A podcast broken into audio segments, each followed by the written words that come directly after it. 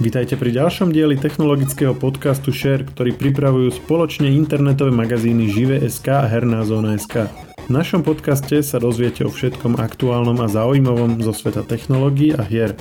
Fotorealizmus je vo všeobecnosti považovaný za čosi ako posvetný grál grafického spracovania počítačových hier. Asi každý zbehlejší hráč sa pri nastavovaní detailov v hre či pri kúpe novej grafickej karty aspoň raz zamyslel, koľko ešte asi potrvá, kým hry budú vyzerať rovnako ako svet okolo nás. Ktoré hry predstavovali najväčší skok vo vizuálnom spracovaní? Ako ďaleko sme od fotorealistických hier dnes a aké sú hlavné prekážky, ktoré ešte bude potrebné na ceste k tomuto cieľu zdolať? A čo je hlavné, je vôbec fotorealizmus v počítačových hrách ten správny cieľ? Alebo by sa mali vývojári venovať viac niektorým iným aspektom? O tom sa rozprávam s redaktorom magazínu Herná zóna Lukášom Zacharom. Ja som Maroš Žovčin. Dneska sme si pripravili celkom zaujímavú tému, ktorú aj ja osobne bajočko sledujem dlhú dobu a mnoho ľudí na to má nejaké názory alebo minimálne to nejako vníma a to je e, fotorealistickosť v počítačových hrách, čiže nejaký ten dalo by sa povedať, že svetý grál alebo ten konečný cieľ, že keď sa bude vizuálna stránka počítačových hier stále zlepšovať, tak ako sa teda posledné 10 ročia stále a stále zlepšuje, tak E, logickým dôsledkom by malo byť, že jedného dňa sa zlepší až tak, že bude vlastne vyzerať ako e, skutočný svet. Že, tak ako film a hraný film napríklad. No a chceli sme to teda rozobrať dopodrobná v e, našom podcaste a zavolal som si na to koho iného ako našeho odborníka na hry, Lukáša Zachara. Lukáš, čau. Ahoj, ahoj. Poďme si to nejako tak zaramcovať. Ja by som asi na úvod povedal, že ani ja, ani Lukáš nie sme odborníci na tú technickú stránku, čiže nebudeme tu riešiť teraz ako nejaké konkrétne funkcie grafických kariet, ktoré by na to boli potrebné a takéto uh, ako keby technologické detaily. A skorej sa o tom chceme pobaviť tak rámcovo, že ako čo sú nejaké východiska tejto predstavy o fotorealistickosti v hrách, ako si na tom dnes stojíme a čo by vlastne bolo potrebné na to, aby tento cieľ bol dosiahnutý a potom vlastne sa budeme ešte na konci trochu baviť aj o tom, že či to vlastne je cieľ hodný nasledovania alebo, alebo či ako keby pre tie stromy náhodou nevidíme leza, že či vlastne pri tých hrách nejde aj o niečo iné. Tak eh, Lukáš, eh, čo ty a fotorealizmus v hrách, ako k tejto téme ty pristupuješ? Mm, ono sa to dá, dá pozerať eh, z dvoch, z dvoch pohľadov, že, že si povieš, ja neviem, že je to aj dobré, lebo tá hra potom vyzerá úplne, že super a že si hovoríš, že, že je to ako film nejaký. A na druhej strane to môže byť aj tak trošku menším poškodením pre samotnú hru. Mm, ja sa neskôr dostanem aj k konkrétnym príkladom pri tomto, ale ja sa stavím k tomu, že, že rád, rád si zahrám hru, ktorá, ktorá vyzerá realisticky, aj že, že aj tá postava moja alebo nejaké také iné postavy sa tvária tak, ako by sme sa my tvárili. Že to z nich robí robí niečo reálnejšie. Čiže ja, ja sa k tomu takto stávam. Neviem, ako to ty vnímaš v hrách. Ja, ja mám veľmi rád uh, sledovať to, ako sa stále zlepšuje grafika v hrách. Je fakt, že v dnešnej dobe možno už to nesledujem tak ako kedysi, ale keď som si aj povedzme neviem, či som to už spomínal, ale ak nie, tak uh, ťa možno prekvapí, že som si aj akože kupoval herné časopisy a sledoval som tú scénu, hlavne akože na strednej istú dobu. No a práve tie články o tom, že, že aké nové funkcie má ktorá grafika a keď si to zapneš ty a tie detaily, že čo tam uvidíš, že o čo je to krajšie, tak to som mal veľmi rád a vlastne aj to bolo jednou z motivácií, keď si naši poslucháči vypočujú náš posledný Share Talks, tak tam práve hovoríme v jednom bloku o tom, ako som si kedysi skladal počítať, že tam išlo práve o to, že chcel som si vyskúšať, vtedy bola taká populárna hra Crysis a to bolo považované za taký ako keby, ako keby benchmark kvality počítača, že keď ti išiel Crysis na nejakých vysokých detailoch, tak máš proste top počítač, lebo to bola vlastne hra, ktorá, ktorá keď vyšla, tak eh, podstate ani neboli spotrebné počítače, ktoré by ju dokázali prehrávať na plných detailoch. Crysis bol taký PC killer sa tomu hovorilo, alebo hardware killer. Áno a presne všetko to, čo som opisoval v minulom Talks, že ako som si pretaktoval procesor a grafiku a rámku, my sme to tam vtedy nepovedali, ale vlastne tam išlo o to, že vždycky, keď som si to akože spravil, tak som si mm, vždycky to, to vyššie a vyššie pretaktovanie, tak čo následovalo potom, následoval Crysis a k nemu dokonca ten výrobca ešte aj dodával taký benchmarkový nástroj,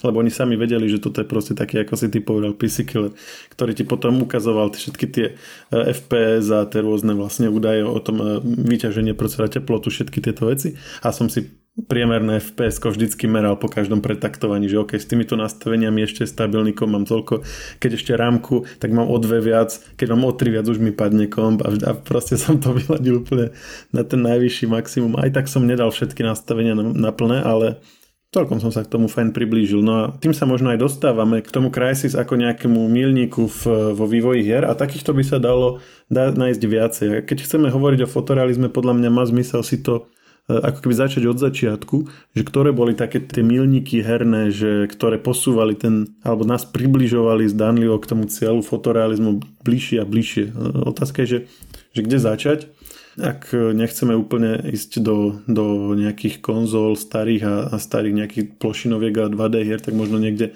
niekde s 3D hrami by sme mohli začať. Ty by si tam aké videl, také tie najznámejšie tituly, alebo, alebo také tie proste hry, ktoré sa podobne ako Crysis zvrili do pamäti, ako také tie proste state of the art uh, hry, ktoré v tej dobe ukázali, že čo všetko je možné s grafikou na počítačoch dosiahnuť. Hovoríš o histórii a žiaľ si vždy pamätám tie najnovšie, vieš, že, že tie najnovšie diela, čo sú teraz, že, že sa pozrieš na tú hru a povieš si, že wow. Ale ja, ja osobne, čo si ja pamätám, nechcem to urobiť tak, že, že by to bolo nejak že odborne, hej, ale pamätám si porovnanie iba samotné pri sérii GTAčka, vieš, že keď si tú dvojku hral, hej, a zrazu o doslova dva roky prišla trojka, ktorá už bola tá 3D, tak to, to podľa mňa bol maximálne obrovský krok, vieš, že bol si zvyknutý na ten pohľad z vrchu, z vtáčej perspektívy a zrazu bum. Hej, Hrával som tu dvojku, no, že si to videl zvonka. A tá trojka vlastne, to bol tým, tým hlavným ťahákom, že a teraz je to 3D. Hej, že možno niekto to mal rád, tak vieš, z hora a zrazu GTAčko, teda akože rok starých tak trošku zničil s týmto. Ono tieto skoky sú bežné, myslím, že pri týchto hrách. Hlavne, hlavne zo začiatku to bolo, vieš, že tie grafiky, ako ty si aj sám hovoril, že ten Wolfenstein starý úplne, hej, a zrazu novší titul, eh, alebo novší diel Wolfensteinu a úplne bum, zrazu aké to pekné, vieš. Ja som sa tak pozeral na tom internete, keď som si dal takéto porovnávania. A vieš, možno tí užívateľia to vnímali, ale teraz to vnímaš oveľa viac, vieš, že, že aha, že v 97. to takto vyzeralo a zrazu bum, ja neviem, 2002, alebo že fúha, že ten skok bol fakt značný pri niektorých tituloch a niektoré, niektoré akože z novej generácie ako som pozeral Uncharted, že trojka a potom štvorka. Rozdiel medzi tým obrovský zase, že, že tam zase ďalšia generácia akože bola nejaká generácia grafiky. Čiže, a zase keď si porovnáš ten Uncharted s terajšími veľkými titulmi, tak zase, zase tam vidíš nejaký posun. Ale není to už až taký značný, ako to bolo z začiatku a to sme sa aj o tomto bavili aj pri tom Share Talks, ako si hovoril. Áno, presne tak, že ako keby tie prvé hry, ktoré prichádzali, tak e, mali oveľa väčší ten wow efekt v porovnaní s tým, čo bolo predtým, než, než to, čo následovalo. A vždycky tie ako keby tie zlomové hry, o ktorých sme aj hovorili, že ukázali, čo je v tej dobe práve technologicky možné a boli také tie PC killery, tak ten wow efekt bol čím ďalej tým menší pri nich, že keď prišiel prvý Wolfenstein 3D, tak vieš, ne, nepoznal si ešte akčné hry v prvej osobe, ktoré by si takto hrávali, tak si bol z toho taký zaskočený, že... Hej, hej, akože skrátka nevedel si to predstaviť, že ako to môže ešte vyzerať lepšie. Vieš, ty si sa predstavil, že hráš to teraz takto a takto je to najlepšie teraz a potom, keď si to porovnáš, tak je to úplne niečo iné. Áno, a toto ešte bolo také relatívne akože jednoduché. Potom prišli už 3D eh, ako samostatné grafické karty z 3D, ako s hardwareovou 3D akceleráciou, ktoré potom ešte viac to um, ako ti, ti dovolili nielen mať také úplne jednoduché prostredie, ale už si tam mal normálne takú väčšiu slobodu, že už si sa mohol hore dole hýbať vo, vo Wolfenstein 3D reálne si mal vlastne len dopredu, dozadu, dole a doprava, hore dole tam vlastne rozmer vôbec nebol. A tie potom ďalšie už to umožňovali, už si mal vlastne také tie klasické 3D hry už ako ozajstné, nielen také akoby simulované. A to už to bol zase taký ako keby ďalší skok. A potom prišli vlastne, lebo, lebo najskôr čo bolo primárne, tak bol ten procesor a grafická karta bola tá, ktorá vlastne pomáhala vykreslovať a vypočiť procesora na obrazovke. Ale postupne, nielen z dôvodu počítačových hier, ale počítačové hry boli jeden z dôležitých ako akcelerátorov tohto, tak sa tá grafická karta stávala akože dôležitejšia a čoraz viac sa na ňu keby upierala pozornosť. Jednak tým, že už nebola len len vlastne súčasťou toho nejaký doplnok k tomu procesoru, ale že to bola dedikovaná grafická karta ako samostatné zariadenie, ktoré si mal a tým pádom keby viac bola zameraná na to, aby proste robila tie výpočty, čiže, čiže opäť tam bol taký akože výraznejší skok. A potom už keď sa povedzme presunieme už, už na začiatok 21. storočia, dajme tomu, tak už ako keby už to nebolo také ako v tých 90 rokoch, že, že proste vždycky, keď si si kúpil nejakú novú hru, tak, tak to bolo úplne, že oveľa lepšie. Že už to bolo niečo menej lepšie, potom o niečo menej lepšie a, a vlastne dnes sme v dobe, keď, že keď si pozrieš že hru z 2000 a 2010 a porovnáš si ju z hrou z 2010 s hrou z 2020, tak akože je to oveľa menší rozdiel. Ale je tam ten rozdiel, akože vidno to. Je to značné, ale nie, samozrejme nie taký jump, ako, ako si hovoril, s tými úplne že starými, lebo to fakt sme neboli až takí zvyknutí na takéto veci. A tam je vlastne niekoľko takých akože vysvetlení, že prečo to tak je. No ja keď som si to tak akože pozeral, tak uh, jedným z nich, ale to bolo skôr taký, akože taký typ, alebo taký názor, že vlastne aj konzoly neboli kedysi taká masová záležitosť, ktorá mala taký masový vplyv na vývoj hier ako dnes a tým pádom e, hlavne v porovnaní dajme tomu s tými 90 rokmi a tým pádom aj ten ako vývoj, vývoj hier sa trošku tak ako mm, nastavil na obmienenie generácií konzol. Čiže keď dnes vyvíjaš nejakú hru, potrebuješ tú grafiku v nej spraviť takú, aby, aby sa dala zároveň tá hra hrať aj na tých aktuálnych konzolách. Tým pádom, keď nejaká konzola má nejaký počet rokov svoju životnosť, tak počas toho obdobia sa nebudú vytvárať nejaké radikálne kvalitnejšie vizuálne hry, aby sa nestalo, že potom nepôjdu na, na tých konzolách. Čiže, čiže vlastne oni tie lepšie hry prídu, ale prídu vlastne až po vydaní novej generácie konzol a tým pádom sa vlastne ten náš nejaký vnímaný pokrok sa menej prejavuje alebo, alebo sa prejaví vždy až po obmene tých, tej generácie tých konzol. Ty keď sleduješ, jak vychádzajú nové hry, vidíš tam nejakú logiku?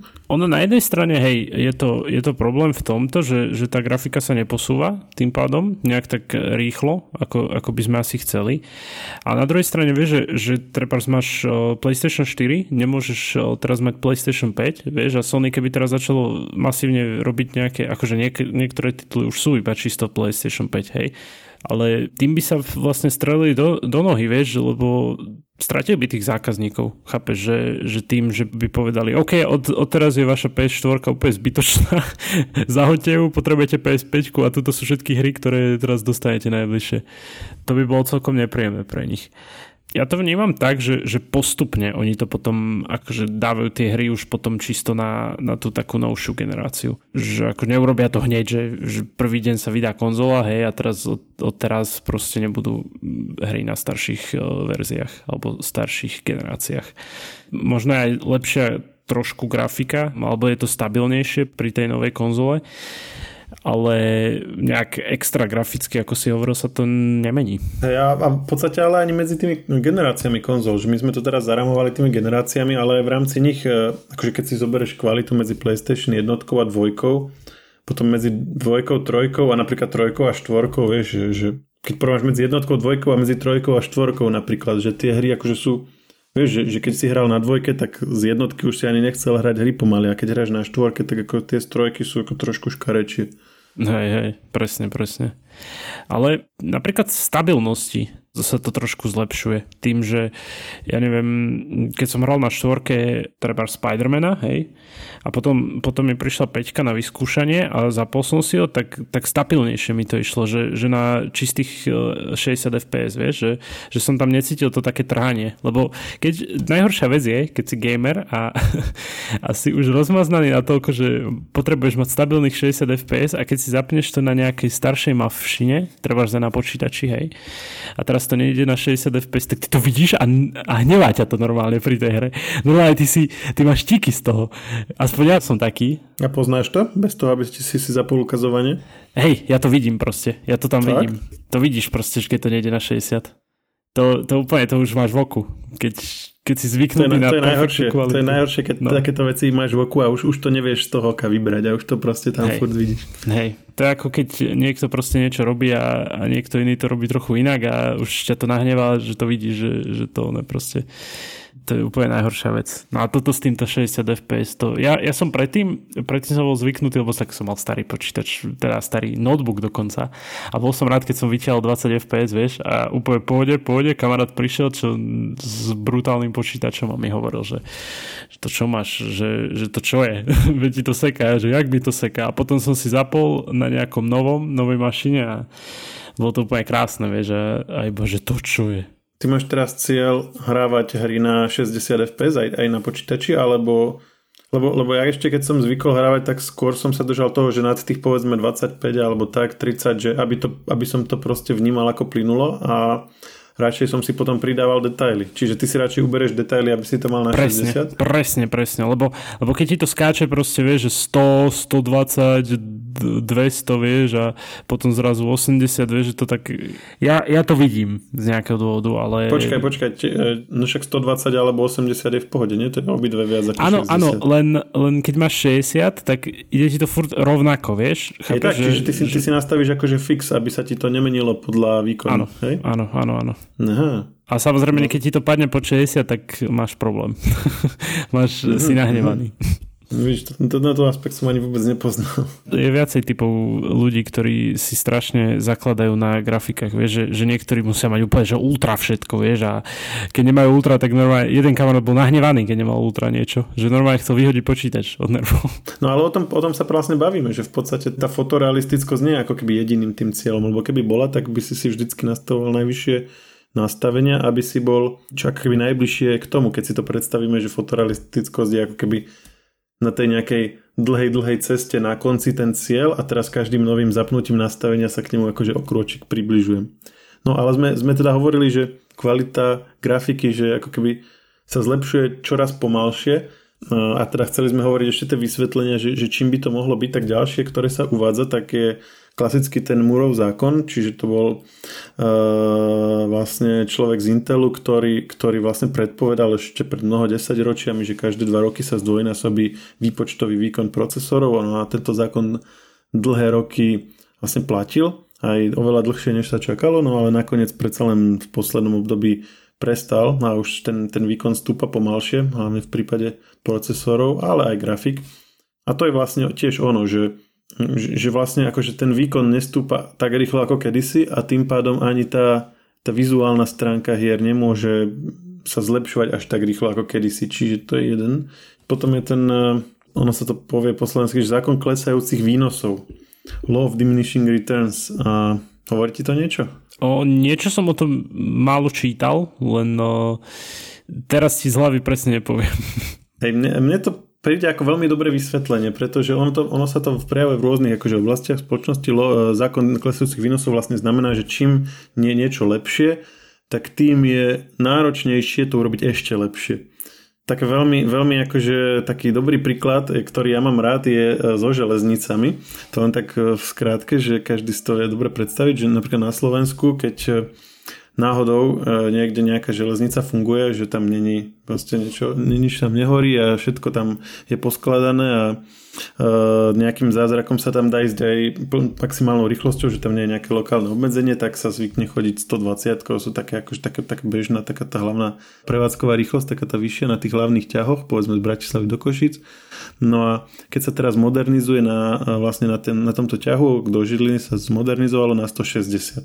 No a zo 120 na 160, keď zrýchliš vlak, tak e, pri 120 máš e, povedzme 200 km, ideš hodinu 40, ale pri 160 ideš hodinu 15 minút.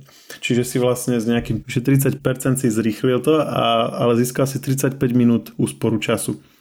No lenže keby si to o ďalších tomu 25% zvykne sa zo, zo 160 prestavovať na 200 km rýchlosť, tak na tej istej vzdialenosti, 200 z 200 km vzdialenosti by si vlastne nešiel hodinu 15 tou 160, ale to 200 by si išiel hodinu, čiže si ušetril vlastne len 15 minút. Keby si tú 200 km trať prestával na 250 km, už vlaky by tam mohli chodiť 250 km za hodinu, tak oproti tej trati, kde chodia 200 km za hodinu, by si už odrazu ušetril iba 12 minút. A keby si tu kde sa chodí 250 km za hodinu, prestával na trati, kde sa chodí 300 km za hodinu, tak už by si ušetril iba 8 minút. Vieš, že vždycky vlastne, akože zrychliš to plus minus rovnaké percento, ale je to oveľa, oveľa drahšie, pretože prestavať trať, po ktorej chodia vlaky 250 na trať, kde chodia 300 to si proste vyžaduje strašne veľké investície, musíš robiť tunely, narovnávať to proste oveľa viac, robiť oveľa viac mostov. Uh, kdežto prestavať zo 120 na 160 akože je celkom fajn a pritom akože je oveľa lacnejšie a pritom ten zisk je oveľa väčší. Čiže čím to máš horšie, tak to, to zlepšenie viac, je viac viditeľné a je jednoduchšie. No a v prípade toho fotorealizmu, alebo teda tej grafickej stránky dnešných hier sa tiež toto uvádza ako ten stav, do ktorého sme sa dostali, že, že tá grafika je už taká komplexná, že akékoľvek nejaké ďalšie zlepšenie je veľmi náročné a veľmi veľa úsilia si vyžaduje a čoraz menej viditeľné, pretože už je tam tak veľa tých všelijakých funkcií, že keď proste si nejakú ďalšiu tam pridáš, až tak veľmi to tam okamžite nevidíš, ako keď si mal kedysi 5 pixelov a odrazu si ich mal 10. Vieš. A toto mi príde akože veľmi mm, také zmysluplné alebo také logické uh, tej vysvetlenie tej, tej situácie. Ty ako, ako hráč, ktoré by si ty vypichol ako také, že top hry, pokiaľ ide o grafiku, ak by si niekto povedzme chcel pozrieť, že keď už sa teda bavíme o tej fotorealistickosti, že čo teda dnes sa dá reálne si zahrať a čo je akože to najlepšie, čo sa dnes dá zahrať, ak chceme tú najlepšiu grafiku. Tak medzi nimi, medzi takýmito hrami určite patrí bez pochyby The Last of Us Part 2. To je úplne nádherná grafika, prostredie, svet, príroda tam, to je úplne krásne. Keď si iba pozriete pár videí z, z tej hry, určite to.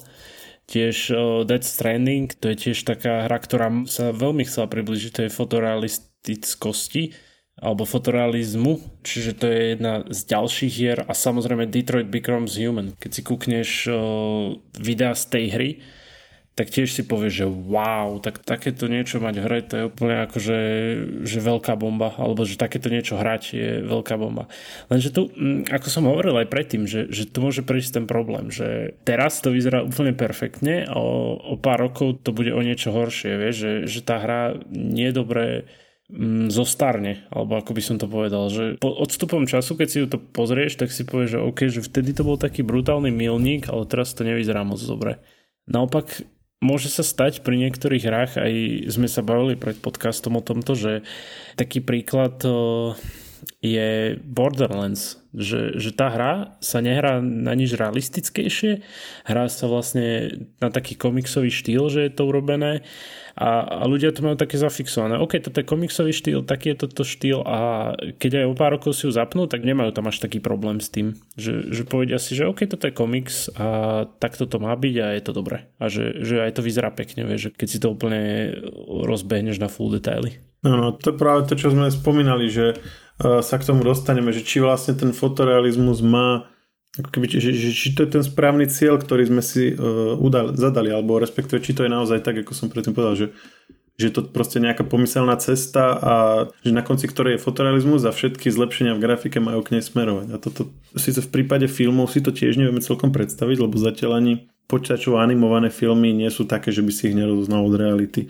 A väčšinou to, alebo teda v histórii to bolo tak, že, že tá grafika vždycky bola, bola lepšia v animovaných filmoch, pretože to je ako máš to fixné, je to jednoduchšie vlastne zanimovať niečo, kde proste akože si sa učí, čo sa udeje, nič iné sa tam neudeje, než keď proste je to hra, kde ten hráč sa tam má, môže voľne pohybovať a tak. A musí sa to proste renderovať hlavne v reálnom čase, kdežto hra proste naprogramuješ tam ten nejaký dizajn a potom to necháš pol dňa renderovať a je, je ti to jedno teda ako film. No a ani filmy nemajú vlastne ešte fotorealistickú grafiku, ale keď pôjdeme ešte ďalej, tak e, čo má fotorealistickú grafiku, tak sú podľa mňa obrázky, e, že tam je to síce náročné, ale keď nejaký dizajner je veľmi šikovný, tak vie spraviť takú proste vec, že pomaly máš problém povedať, že či to je odfotené alebo nie. No a v prípade obrázkov vieme si to dať do perspektívy, lebo akože v histórii boli maliari, hej, že toto to, to je celkom také dobré porovnanie, ktoré tiež som niekde zachytil a sa mi uh, zdalo no, dosť rozumné, že, že vlastne maliari tiež sa akože čoraz viac snažili približovať k tomu, aby namalovali ten obraz, ktorý mali pred sebou čo najreálnejšie, hej, akože v minulých storočiach a tak.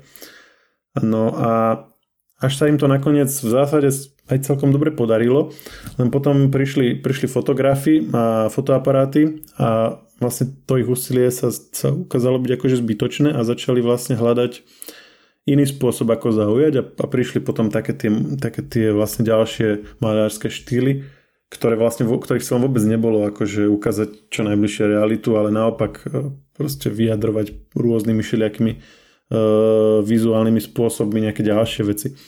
Čiže takéto niečo vlastne kľudne môže ako keby prísť aj pri hrách, že že, že sa to nakoniec proste nejako akože pomerne dobre priblíži tej fotorealistickosti alebo tak, ale v podstate už sa ukáže, že to není až také terno, že ok, vyzerá to pekne, ale to, čo od tých hier očakávame je vlastne nie len to, ako vyzerajú, ale že, že sú tam ďalšie veci. A to sa vlastne už aj dnes trocha ukazuje, že, že nie vždy tie graficky najlepšie hry sú aj tie najobľúbenejšie to ešte ani nemáme ten fotorealizmus, presne ak si vravel, že ten Borderlands alebo aj ďalšie, teraz je Fortnite, aj tiež sme minulé roz, rozberali na Share Talks, jedna z akože stop hier dnešnej doby a vôbec nemá nejakú ako top grafiku, alebo určite aj ďalšie príklady by sa našli aj sme sa reálne nad týmto zamýšľali, keď sme mali myšlienku s týmto podcastom, že či tí vývojári tak trošku neinvestujú všetko do toho, aby to vyzeralo krásne a potom tak trošku odfláknú príbeh.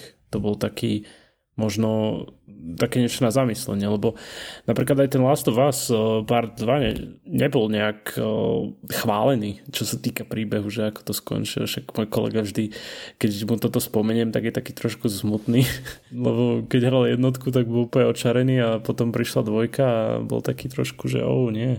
No aj, aj napríklad ten Crysis alebo Far Cry. Far Cry bol taký tiež taký etalon dokonalej grafiky svojho času a to isté, ako aj, aj Crysis, aj, aj Far Cry majú dosť primitívne príbehy. Ako ja to nechcem nejak zhadzovať, ale že ten príbeh proste je tam ako keby nejaký nástroj na to, aby mali čím ukázať tú grafiku, na ktorej celý čas pracovali.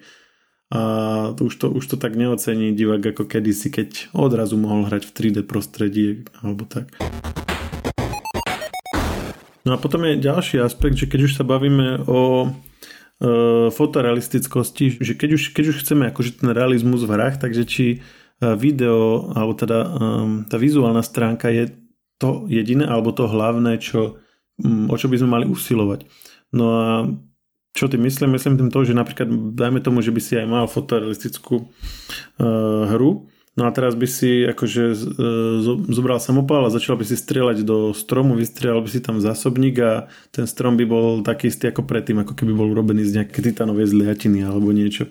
Že to asi veľmi nerealistické nie je. Čiže pokiaľ si zadáme za cieľ realistickosť, tak by to malo byť asi širšie, ako jeho záber by to malo mať, že napríklad ako s tým stromom, hej, že pokiaľ sa bavíme o strome, tak asi by to malo realisticky poňať aj tie, tie materiály, ktoré v tom priestore sa nachádzajú, hej. Že keď je to drevo, tak sa nejako rozbíja, keď je to kov, nejako sa rozbíja. Zase ďalšia vec je, že keď už toto robíme, tak keď dáme tomu ten strom rozstrieľam tým samopalom, tak asi by nemal zostať levitovať vo vzduchu, ale mal by spadnúť. Keď spadne na, na hráča, mal by mu ublížiť, keď spadne na kameň, mal by sa stať niečo iné, ako keď spadne, ja neviem, do vody, zase keď spadne z nejakej rokliny, mal by nejako padať, keď spadne na zem, mal by tam zostať, hej, keď spadne na šikmen plochu, mal by sa z nej skotúľať, čiže tým naražam na nejakú fyziku, hej, to je zase ďalší aspekt, že, že ktoré hry majú dnes realistickú fyziku a aká pozornosť sa tomu venuje. Ďalšia vec je, že keď, keď sa bavíme o realistickosti v hrách, tak ja by som si predstavoval že keď som dajme tomu nejaké izbe a sú tam nejaké veci na poličke, takže ich môžem chytiť, že s nimi môžem niečo urobiť, hej? že keď je tam nejaký nábytok, takže ho môžem odsunúť, môžem ho zvaliť a tak uh, nejak manipulovať s tými objektami, ktoré sú tam, alebo keď sú tam nejaké v dome nejaké steny alebo nejaké priečky, tak, tak asi za nimi niečo je, hej, že, že môžem to tak aj v normálnom svete, že, že ak mám povedzme dostatočne silnú zbraň, že to môžem prebúrať, ísť sa tam pozrieť, nemusím ísť okolo. A takéto, takéto príklady sú, uh, ale väčšinou sú to také skôr, že také bokovky, alebo je to proste, že jeden z týchto aspektov je v tej hre zohľadnený a ostatní už moc nie. Že ako keby tá vizuálna stránka je stále to, po čom ako keby sa ide a toto ostatné sa necháva ako také niečo, že pre tých ostatných, hej, že tie hlavné štúdia, že sa zameriavajú na grafiku a ostatní, že vy si riešite hento, že napríklad tú fyziku. Bola, je taká hra, že Mimg Drive, neviem, či ti to niečo hovorí.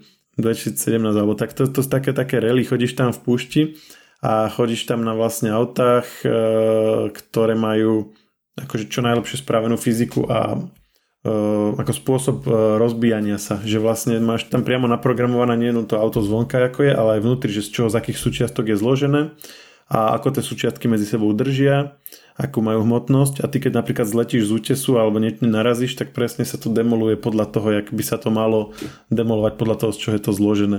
A všelijako tam narážaš a kutuláš sa a tak a ono sa to postupne rozbíja a to vlastne vyzerá tak parádne.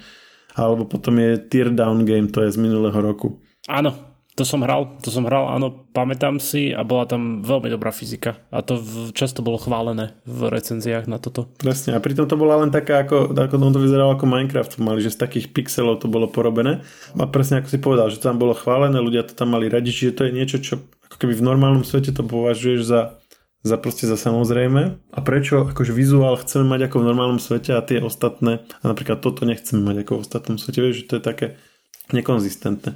Takisto pri objektoch tam si pamätám na Half-Life 2, to bola síce už staršia hra, ale tam to presne bolo, že keď si mal napríklad tú gravitačnú zbraň, tak hoci aký predmet, aký tam bol na stole alebo na zemi alebo nábytok si mohol chytiť a potom ho streliť po niekom.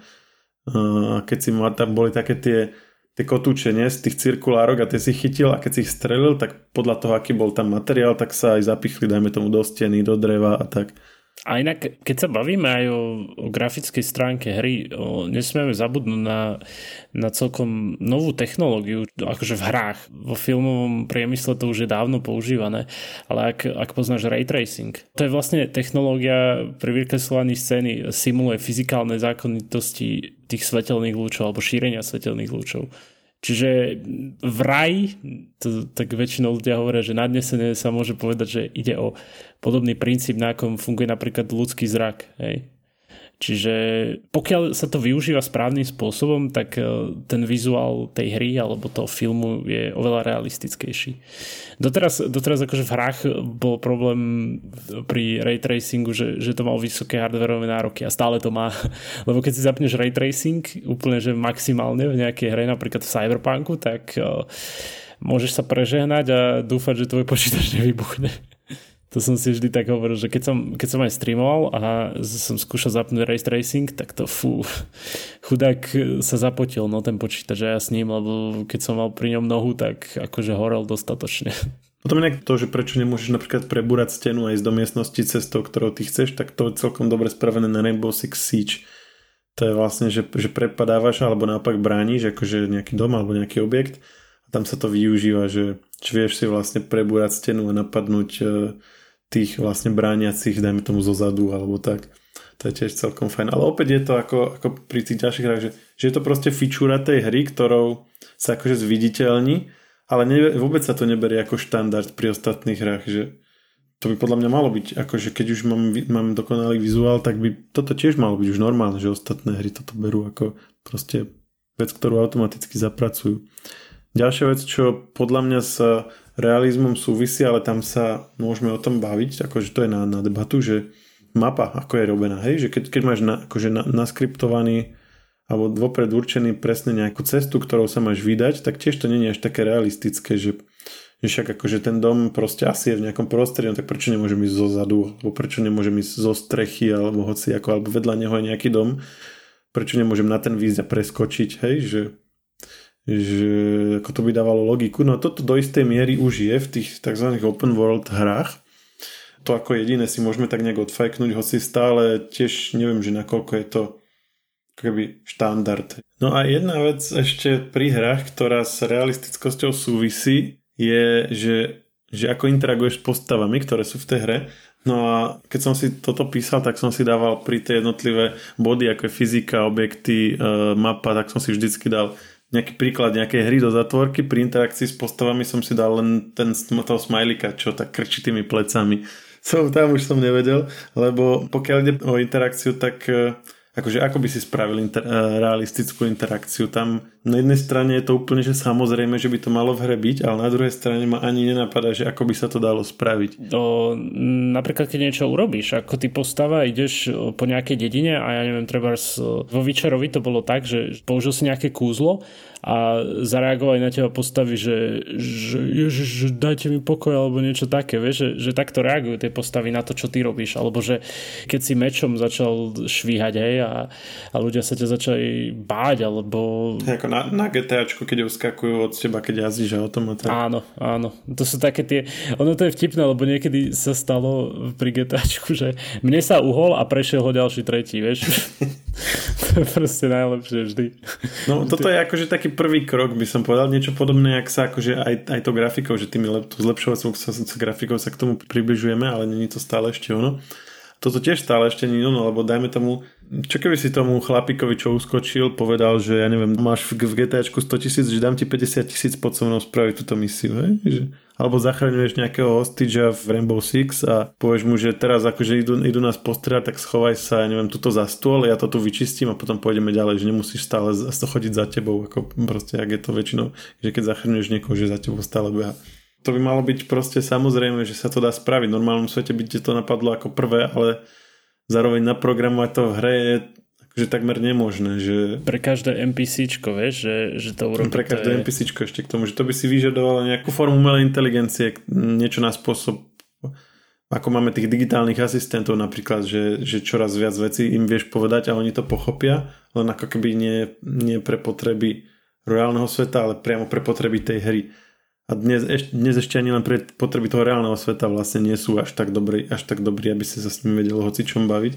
Takže predstava, že to budú akože vyvíjať špeciálne pre nejakú hru je asi ešte dosť vzdialená. Zase urobiť to, urobiť to tak, aby to nepôsobilo o, rovnako pri každom, je tiež o, akože celkom oriešenie podľa mňa. A pri, pridá tam ešte nejaké rozlišnosti v povahe. Presne, tak presne. presne, presne. No, tak e, o moc bližšie k odpovedi nie sme ako na začiatku, že kedy teda budú tie fotorealistické hry. Myslím, že ešte, ešte máme veľmi veľa času na to pri hrách. Podľa mňa skorej to príde k, do filmov. V podstate do istej miery akože začína to byť e, pri tých deepfake videách, že to sú také tie videá, e, že uh, nahradíš tam tvár niekoho niečo inou a vlastne prezentuješ to, že ten a ten človek povedal to a to a pritom to vôbec není pravda. Že, že v dnešnej dobe to je také, že ako v zásade ešte, ešte ako tak poznáš, že, že není to na také miery, aby si vedel proste robiť hoaxy na internete, že ja neviem, Obama povedal hento alebo Trump povedal hento a ľudia by si mysleli, že to je pravda, ale už to je skoro, že už to je také naspadnutie. Čiže toto asi to začne týmto, ale na to potom treba úplne aj ďalšie postupy, ktoré ani zatiaľ sa ešte pri hrách nevyužívajú, napríklad umelá inteligencia, hej, že ktorá, ktorá to analizuje, doplní tam niečo a tak. A keď, keď to bude pri krátkých videách, tak dá sa očakávať, že sa to postupne dostane k dlhším videám, k filmom a potom by to mohlo vlastne preniknúť až do hier. Ale stále to bude teda len ten vizuál a o tom sme si teda povedali, že to asi ten jediný z cieľov ani byť, by ani byť nemal. A tie ďalšie ciele na dosiahnutie realistickosti v hrách sú častokrát ešte oveľa vzdialenejšie, takže tak skoro to asi nebude. A ak to aj náhodou bude, tak to bude na 2D obrazovkách, ak to budeme zase chcieť premietnúť do napríklad nejakej formy 3D e, priestoru, či už cez 3D okuliare alebo niečo podobné, tak e, opäť to bude ďalšia bariéra. Keďže tie sú oveľa vizuálne akože, ako vypočtovo náročnejšie než zobrazovanie na normálnom monitore. No dobre.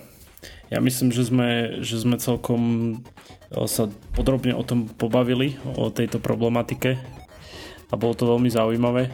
Áno, ak, ak e, by niekto mal niečo, čo k tomu chce povedať, tak ľudia nám napíšte. No, už sme na to spomínali, ale môžeme spomenúť tu, že máme nový e-mail podcasty zavinač uh, žive.sk kľudne nám dajte vedieť, čo si vy o tejto téme myslíte. Počujeme sa opäť uh, o týždeň pri nejakej ďalšej zaujímavej téme v podcaste Share. Ahoj Lukáš. Čauko.